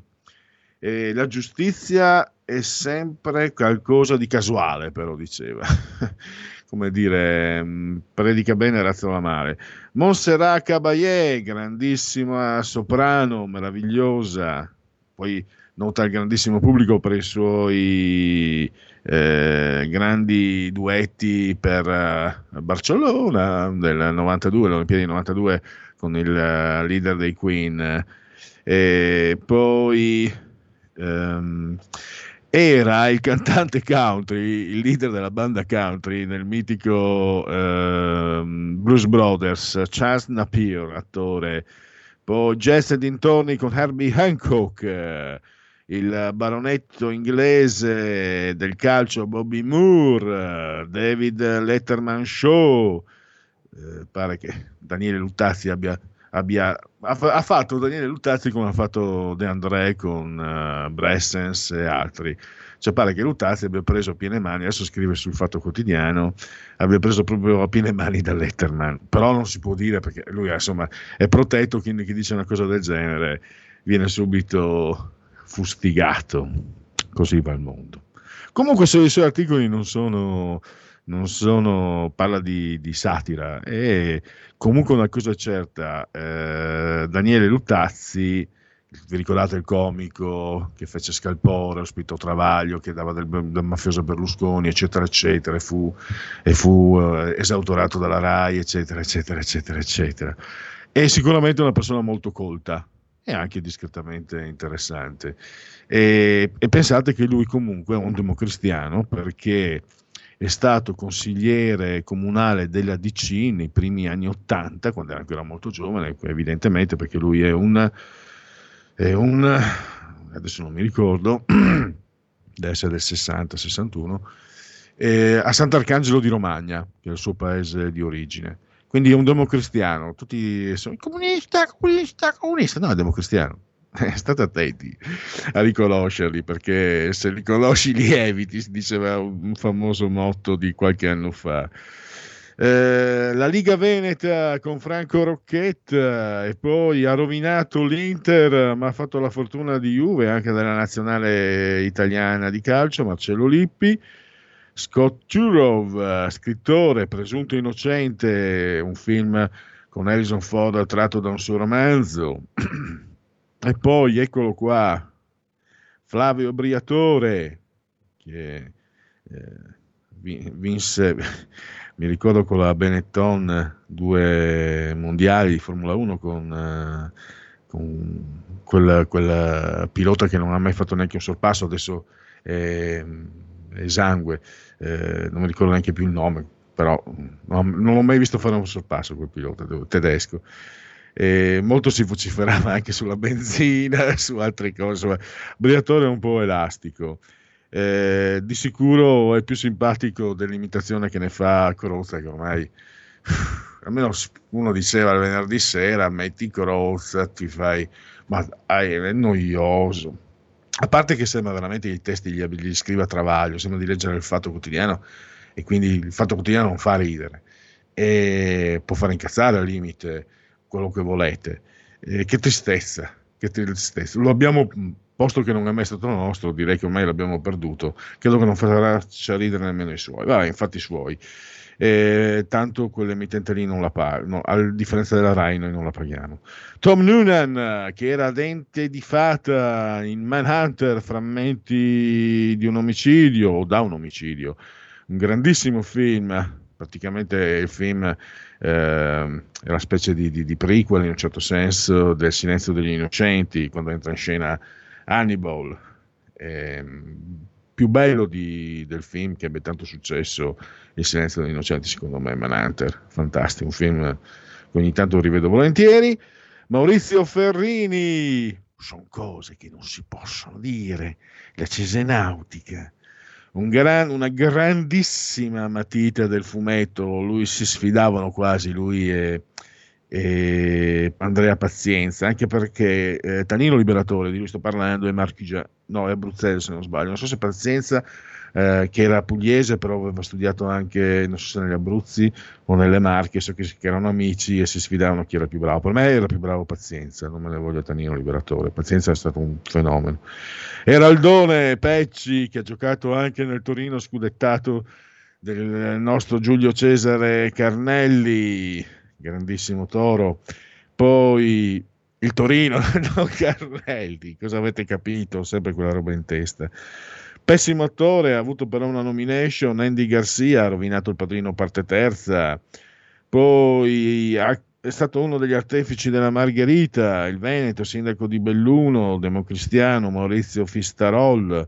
Devo, devo ammettere, mm, io non sono come loro, che lavoro bene, anche per questo ebbe un certo successo politico, perché a Belluno eh, fu praticamente, furono gli anni in cui con l'elezione diretta i sindaci poterono inter- intervenire davvero sul territorio, sulla città, cioè potevano praticamente eh, con, con, non acquistarsi, conquistarsi i voti dei cittadini con un buon operato. E Lisa Gerrard, o Gerrard, che è omonima del calciatore, ma è la musicista, la cantante della colonna sonora del Gladiatore. Poi mm, Cristian Panuzzi, Cristian Panucci che ha giocato nel Milan, nell'Inter, nel Real Madrid, nella Roma, ha litigato con Lippi.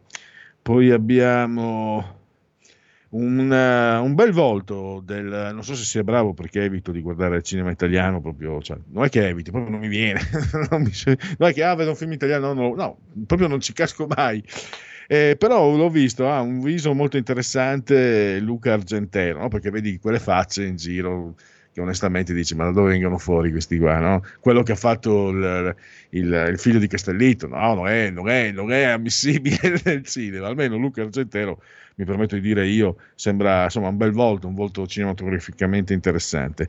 È stato una bandiera del Chievo, anche se veniva dal Torino, pensate, anche lui, Sergio Pellissier, siamo nel calcio, Ancora nel calcio, Nicolas Burdisso, Inter, Roma, Genova e ancora Torino. Siamo nel, sempre nel calcio. E chiudiamo con il tennis. Eh, aveva raggiunto il numero 8, adesso è decimo con qualche problema fisico. Non l'ho mai visto giocare, casomai se, non so se, se, mi ascolta, se Giulio Cesare lo ha visto giocare, Matteo Berrettini, ne dicono un gran bene, un bombardiere romano da 1,96 m eh, un'apertura alare che neanche Dona, Gigio Donnarumma del Milan ha e dicono che si, insomma l'ha detto Panatta che è molto molto forte anche se tutti adesso puntano sul, sul metallico sul tirolese Yannick Sinner. E direi che se non c'è altro ah, scusate siccome abbiamo 30 secondi ne approfitto per leggere i messaggi che avete mandato. Non si può avere 23 gradi nei luoghi chiusi pubblici e privati, consentiti 20 più tolleranza di 2. Scherzo, ciao Mario. Mi hai fatto venire i sudori freddi, Mario. Il fanatismo religioso. De... Tanto io sono uno che detesta il caldo, sta più volentieri il freddo, essendo grasso poi, ma anche quando ero molto magro, mi ricordo che stavo sempre molto meglio al freddo che al caldo. No, molto molto magro, però 50 kg meno di adesso li ho pesati.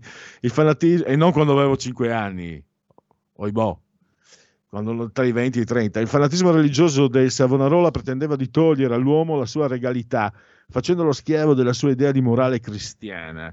Morale, per Cristo Re, tutto ciò che libera l'uomo dalla bugia per avvicinarlo alla verità, Cristo, la vera morale, non è un'idea mutabile nei tempi. Morale per l'uomo è amore alla verità, che non muore con la morte di idee morali, moriture nel tempo. Savonarola non capì l'ordine primo. Eh, prima c'è Dio, amore e verità. Secondo c'è obbedienza all'amore di Dio che libera l'uomo dalla schiavitù e lo fa re. Terzo, l'amore del singolo uomo re verso i fratelli che sono potenzialmente tutti re. È immorale anteporre a Dio amore un'idea di morale, cioè fare di una morale un Dio. Fare di una morale un Dio e togliere la libertà eh, a Dio di amare l'uomo e togliere la libertà all'uomo di amare Dio. La libertà fatta dagli uomini può diventare una dea dominatrice, come la dea eh, eh, ragione. Qualcosa ci ho capito. Intervallo.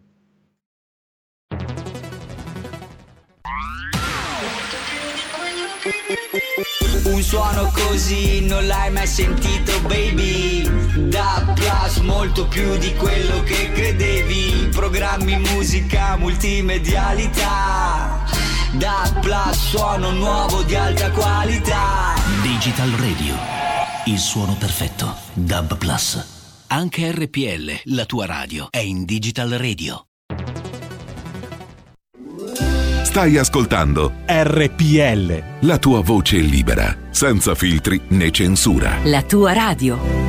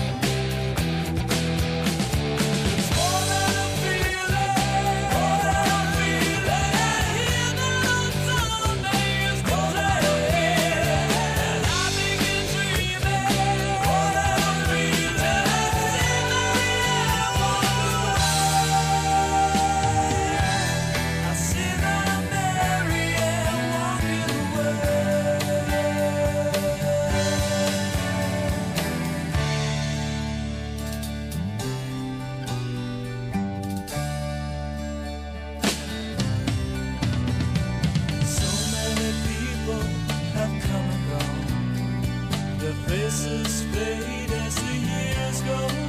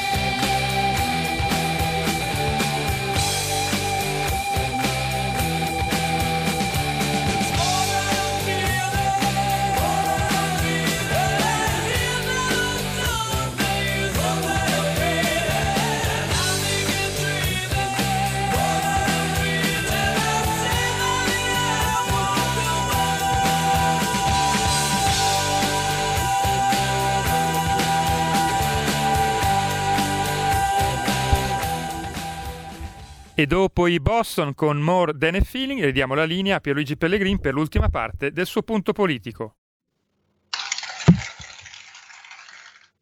Sbattuto anche chiedo scusa, sul microfono. Grazie al nostro grande Giulio Cesare Carnelli per la sua proposta musicale. Oggi c'è la versione, come dire, allora, domani c'è quella small del punto politico. Eh, beato me, beati voi, dalle 15 alle 16.30. Mercoledì, giovedì e venerdì, purtroppo per voi, purtroppo per me, dalle, 6 dalle 15 alle 17.30, quindi versione large. Oggi c'è la L. perché finiamo alle 17 per dare la parola a Giustizia Fatta con eh, Alessandro Marelli, eh, trasmissione rubrica storica. Allora, io direi, ci sono anche i sondaggi, c'è tanta roba. Allora, partiamo con la rubrica Dite la vostra che io penso la mia. Dite la vostra, che io penso la mia. Il telefono, la tua voce, allo 02 6620 3529. Anche al numero di WhatsApp 346 64 27 756. Allora, qual è l'argomento? Beh, c'è il tema libero sempre, come vi ricordo. Eh, dunque è successo, è accaduto questo, che Virginia Raggi per farsi pubblicità sui social per uh, l'internazionale di golf a Roma, la Ryder Cup nel 2023, sti cazzi, internazionale di golf, insomma ha pubblicato la foto eh, di, un, di un edificio. E tu dirai a Roma, insomma, c'è l'edificio per eccellenza, un anfiteatro, sì, solo che ha pubblicato quello sbagliato, non è il Colosseo, ma è il teatro romano di, di Nîmes in Francia. E quindi io mi sono così sbizzarrito. Allora, ah, eh, non era una pubblicità, era la risposta a un quiz dell'esame di ammissione per diventare 5 Stelle, promossa a pieni voti. Bibi B. Ministro degli esteri subito. C. La Tour Eiffel di Londra, il Big Ben di Barcellona, il Prater di Madrid, la Sagrada Famiglia di Milano, San Marco di Parigi, il Duomo di Vienna. Uno vale uno. D. Cattivi, come faceva le fotocopie lei da Previti, non le faceva nessuno. E. Onestà, onestà. Questi sono gli spunti.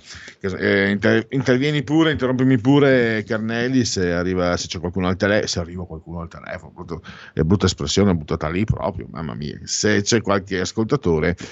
Eh, allora, intanto leggo da WhatsApp 6 milioni e mezzo di falsi invalidi, 2 milioni e mezzo di redditi di inclusione, 3 milioni e mezzo di redditi di cittadinanza una platea di 12 milioni e mezzo di persone che oltre a mangiare a sbaffo generano, generano lavoro nero. E lo scrive Ferdinando da Verona. Non so adesso 6 milioni e mezzo di falsi invalidi mi sembra, non so, bisogna comunque eh, i falsi invalidi non se ne parla più perché non è politicamente corretto, ma era un problema eh, quando ero piccolo, se ne parlava e a quanto pare non è stato risolto. Grazie anche a Ferdinando di Verona. E andiamo a dare un'occhiata anche a qualche sondaggetto.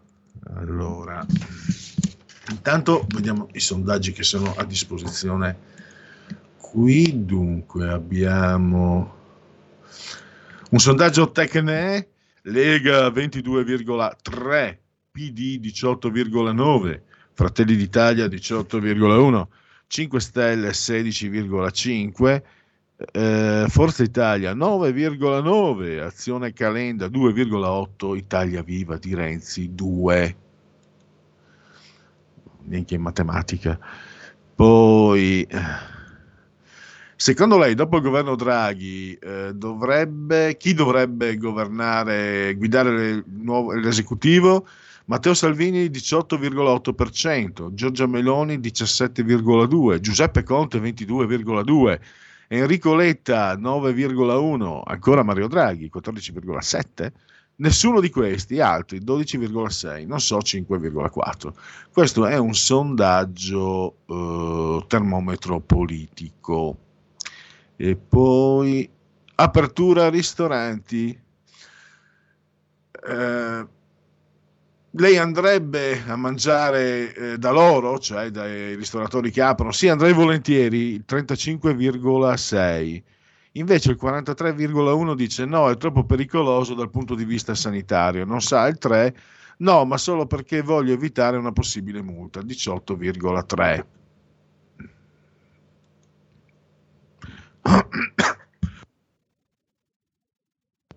Broncos. Allora, fiducia Draghi. L'espira fiducia Draghi come Premier? Sì, molta, il 16,5, sì, abbastanza, il 34,3. No, poca, 24,7. No, per nulla, 22,7. Quindi abbiamo un eh, 47,4 contro un eh, 50,8. Quindi meno, diciamo, nonostante comunque a livello, di, a livello mediatico non ci sia una voce contraria a Mario Draghi, diciamo che eh, questo è un segnale.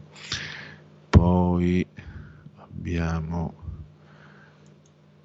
confronto Draghi eh. Allora, allora, meglio di Conte per il 29,7, sono sempre sondaggi di termometro politico. 29,7 è meglio di Conte, peggio del governo Conte. 22,8, bene come il governo Conte, 7,4, male come il governo Conte, 21,3 e ancora presto per dare un giudizio 18,1. Diciamo che qui tendenzialmente però il paragone è chiaro che eh, ti piace vincere facile. Qualsiasi governo paragonato col Conte 2, credo che nella storia della Repubblica Italiana, in tutte le 18 legislature, eh, non, non se ne è visti dei peggiori, insomma per, per errori, approssimazioni, danni, poi ancora prima che si confrontasse il governo Visconti con eh, la pandemia. Questo è, è un dato di fatto, insomma. Eh, l'unica cosa che, che, che- che si è visto è, non so, mi viene in mente Paolo Taverna che si vestiva come una buzzicona, dicono a Roma, invece ho visto le foto che andava in ristoranti, da, da- da- quelli da 100 euro, quelli dove voleva andare Antonio Gonde quando allenava la Juve, con un abito firmato e una pochette che non, non costava meno, occhio e croce, di 400-500 euro. E l'ho vista, e dopo una seduta del coiffeur da non meno 150 euro, trasformata. Comunque ho visto anche nella Lega cambiamenti del genere. È comune, insomma. Passi da, da, da 1000 a 15.000 euro, quindi è chiaro che eh, la carne è debole. Cosa pensa delle proteste dei ristoratori commercianti, delle loro modalità? Sono completamente d'accor- d'accordo con loro, a prescindere da coloro con cui svolgono le manifestazioni dalle modalità. 35. Sono d'accordo con loro, ma per il loro stesso bene non dovrebbero accompagnarsi ai Novax, ai No e alla destra radicale. 28,2. Sono d'accordo se chiedono più sostegni, ma non se vogliono riaperture manifestano con Novax, No Mask e destra radicale 27,8. Non approvo le loro manifestazioni in ogni caso 8%. Che Io scommetto sarà la prossima percentuale dei 5 Stelle, vediamo, forse più un auspicio. E andiamo a vedere adesso, eh, ecco, rimettiamo il tema del dite la vostra. eh, Una abbiamo un chiamata, sondaggio. una chiamata. La parola chi ce l'ha? Pronto? Buonasera signor Pellegrini Zetta, allora mh, volevo eh, dirle questo oggi, Eh, ci sono le bollette in aumento eh, e le famiglie in ginocchio. Peccato signor Pellegrini, e me lo chiedo ogni volta quando aumenta o, o calano i costi di estrazione dello stoccaggio di petrolio e gas, metano e produzione di energia elettrica, non hanno mai e dicasi mai portato a riduzione delle bollette della popolazione. Resta il fatto, signor Pellegrin, che da questo mese di aprile le bollette di luce e gas aumenteranno del 3,8 e del 3,9%. Il tutto, secondo me, è retaggio del precedente governo che ha lasciato andare le cose in piena pandemia, non cautelando almeno un poco le famiglie indebitate e vessate già per mille motivi. Ringraziamo sentitamente i vecchi e i nuovi governi che degli aumenti se ne fregano altamente, tutti quanti. La saluto, buonasera. Grazie anche mm, alla nostra ascoltatrice. Ancora una I- chiamata. Pronto? Pronto? Non sento. Che è caduta. Speriamo non si sia fatta male, come diceva Pierpaolo degli Squallor. Allora, eh, sondaggio BD Media, committente BD Media. La Lega al 22,5, PD al 19,8, Fratelli d'Italia 16,7, 5 Stelle 14,5, Forza Italia 7,8, Italia Viva 2,7, Azione Calenda 3. Eh, consenso su Draghi molto 14, abbastanza 38, quindi 52, poco 26, per nulla eh, 17, quindi mm, 43. Quindi anche questo BD Media rif- riflette quel sondaggio che, avevo, che vi avevo letto prima. E adesso l'ultimo sondaggio, prima di andare, se non ci sono altre telefonate, verso le ultime due rubriche della giornata, vale a dire segui la Lega e mm, qui Parlamento. Prima però Questo una son- chiamata. Pronto? Pronto? Sì, Sì, buongiorno. può? Sì, la sento, prego. Ah, sono Gino di Ostia. Mm, nulla, leggevo con curiosità questa mattina eh, un'ulteriore poesia di Massimo D'Alema. Lui da piccolino la recitava a- davanti a Togliatti. Ora che è molto grande, la letterina la recita a- ehm, agli imprenditori cinesi sull'acquisto delle dei respiratori pericolosi. Questo l'ho letto questo- questa mattina. Molto, molto, molto curiosa la storia del nostro grande comunistone Massimo D'Alema. Bravo, bravo, veramente bravo. Lui le poesie le sa sempre recitare molto bene, sia da piccolo che da grande. Grazie signor Pellegrin, grazie. Mi chiami pure per Luigi, eh, signore, mi, mi- mi- mette... Grazie Gino. Un piccolo aneddoto, forse molti lo, lo sapranno. Dunque, come ricordava Gino, ehm, D'Alema eh, leggeva, era fin da bambino, 7-8 anni, eh, con le organizzazioni dei giovani comunisti, dei, dei bambini, non so se si chiamassero Lupetti o cos'altro, francamente non, non me lo ricordo. E c'è la foto di, di lui che parla con un foglio in mano e Togliatti che lo ascolta. Narra la leggenda che eh, rivolto al, al suo vicino, a chi gli era vicino, Togliatti abbia detto: Ma non è un bambino, è un nano. Allora, eh, ma io non lo so contare bene, però è simpatica. Allora, eh, ah, questo è un sondaggio su Milano, è Umetra, Associazione Corte Sconta de Tarcana. E qui... eh, Ah no, beh, si ritorna, sì, Albertini è il più conosciuto, eh, scusate, l'avevo letto venerdì, ehm, quindi diciamo che Albertini è- sarebbe il più votato, eh, il vecchio sindaco Gabriele Albertini, vabbè, quindi eh, se così Populus Vult, che poi Populus, Populusque, Populus era anche il pioppo, no? Se adesso mi ricordo male in latino. Va bene, non ha importanza, andiamo su Segui la Lega perché il, eh, come si dice nel Veneto dintorni, il sol magna le ore. Segui la Lega è una trasmissione realizzata in convenzione con La Lega per Salvini Premier. Andateci, andateci, legaonline.it, scritto legaonline.it su internet, doppio Salvini, sorridente col pugno, eh, D43, il codice della Lega, usalo per il tuo 2 per 1000. Poi abbiamo la possibilità, lo sapete, di iscriversi mm, direttamente, 10 euro, i- pagabili per- con PayPal senza nemmeno essere iscritti a PayPal, i dati, codice fiscale, poi vi verrà recapitato alla Magione per via postale la tessera, la, Ghi- eh, tessera Lega Salvini Premier. Ho fatto una crasi, Leghini Premier.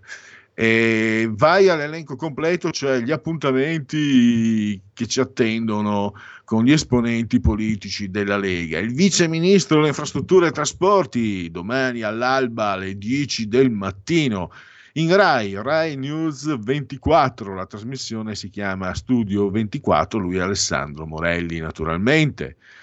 Dopo domani, 14 aprile di mercoledì, al pomeriggio alle 15.35, sempre in Rai, il ministro del turismo, anzi per il turismo, dice la dicitura, Massimo Garavaglia, 15.35, Rai 1, la trasmissione Oggi è un altro giorno. E poi Claudio Durigon venerdì al pomeriggio ancora alle 16.15 il sottosegretario all'economia, Sky TG24 l'emittente, la rubrica si chiama Economia e direi che possiamo chiudere con Segui la Lega. Segui la Lega è una trasmissione realizzata in convenzione con La Lega per Salvini Premier. E allora velocemente chiudiamo eh, dando spazio a qui Parlamento, Antonio Zennaro che ci parla di riforme bancarie e crediti deteriorati. E ringrazio Giulio Cesare Carnelli saldamente sulla tolla di comando, come sempre in regia tecnica. Grazie davvero Giulio, anche perché è Giulio che ehm, ci, pro- ci, ha procurato questo spazio per qui Parlamento, quindi grazie. E poi grazie a voi per aver scelto anche oggi RPL, la vostra voce, la vostra radio. Dopo di noi giustizia è fatta con Alessandro Marelli e poi alle 17.30 area di servizio, la nuova rubrica eh, oggi condotta da Matteo Furian. Grazie e buon proseguimento a tutti. Qui Parlamento. Ha chiesto di intervenire il deputato Antonio Zennaro, ne ha facoltà. Grazie Presidente. L'oggetto del mio intervento è l'oggetto che oggi abbiamo in discussione, è la mozione a prima firma presentata dalla Lega, firma eh, Bitonci, sul tema di questa normativa che è entrata in vigore il primo gennaio di quest'anno. Una normativa eh, emanata dall'autorità bancaria europea che nella sostanza fa diventare un cattivo pagatore chi eh, ha nello scoperto del conto corrente la soglia di 100 euro o per le aziende di 500 euro, insieme anche un'altra soglia di esposizione dell'1% verso la controparte, quindi la banca. Chi ha questa situazione per oltre 90 giorni diventa sostanzialmente, viene riclassificato dalla banca come un soggetto che non è più, ahimè, meritevole di ottenere credito. Questo significa che quando io ho un rapporto, che sia una famiglia, che sia una piccola impresa, che sia un negozio, che sia un'impresa artigiana, per il mondo bancario io sono un cattivo pagatore e quindi mi può essere ritirata in ogni momento la mia linea bancaria, ma non potrò più avere accesso al credito per un periodo indefinito. Significa, se sono una famiglia, voglio prendere un prestito magari di una macchina, di una moto, ma anche magari mi voglio sistemare casa e quindi vado a chiedere un finanziamento, quel finanziamento mi verrà negato. Questa situazione qua, in questo momento storico di pandemia mondiale, una situazione per cui solo nel 2020 abbiamo chiuso l'anno con un meno 9%, 300.000 attività che hanno chiuse, centinaia di migliaia di italiani che sono ancora oggi in cassa integrazione, tantissime attività che ancora non possono riaprire, tantissimi negozi, bar, ristoranti, il grido dell'allarme che arriva non solo oggi ma sono tanti giorni non può rimanere inascoltato. In questa situazione qua l'Europa un po' se vogliamo, lo ha fatto anche con i vaccini, eh, fuori un po' dalla realtà, mentre siamo in questa situazione, emana una normativa totalmente disconnessa con quello che è la situazione reale a livello mondiale, ma anche a livello europeo, che l'Europa poi è in difficoltà anche dall'uscita da questo coronavirus, anche per le mancanze dell'Unione Europea nell'approvvigionamento dei vaccini. È un altro capitolo, ma si inserisce in una situazione di, eh, in questo caso, autorità bancarie potremmo dire della burocrazia e non dei popoli, perché andava ascoltato e quindi si è emanato questa normativa sostanzialmente, come ho detto, fuori da quella che è la realtà di tutti i giorni che riscontriamo tutti. In questo senso, non lo, non lo dice la Lega, ma l'hanno detto anche innumerevoli associazioni di categoria, prendo l'esempio di un'impresa che dice prevede un quadro allarmante per i risparmiatori italiani, il pericolo di un improvviso arresto a tutta una serie di pagamenti e la criticità per molti artigiani, commercianti, piccoli imprenditori, ma anche per molte famiglie, di non poter più usufruire di quelle piccole forme di flessibilità che, specie in questa fase così critica, a causa degli effetti economici della pandemia Covid-19, sono fondamentali per far fronte ai pagamenti di utenze o altri adempimenti, come gli stipendi o i contributi previdenziali, le rate di finanziamento e i mutui. Ecco, eh, noi abbiamo presentato questa mozione perché riteniamo che il governo, in primis, e auspico che anche il Presidente Draghi, insomma, eh, ascolti con attenzione questa problematica, tanto più che in quest'anno, in questo 2021, eh, la situazione economica eh, anche per colpa delle restrizioni eh, relative alle chiusure, non stenta a partire, direbbero gli economisti. Lo sappiamo, la migliore risposta a far ripartire il ciclo economico sarebbero le riaperture e quindi auspichiamo più che mai, come l'abbiamo sempre fatto, che ci siano il prima possibile riaperture in sicurezza, ma in questa situazione va anche permesso di migliorare, aiutare l'accesso al credito per Qui Parlamento. Avete ascoltato il punto politico.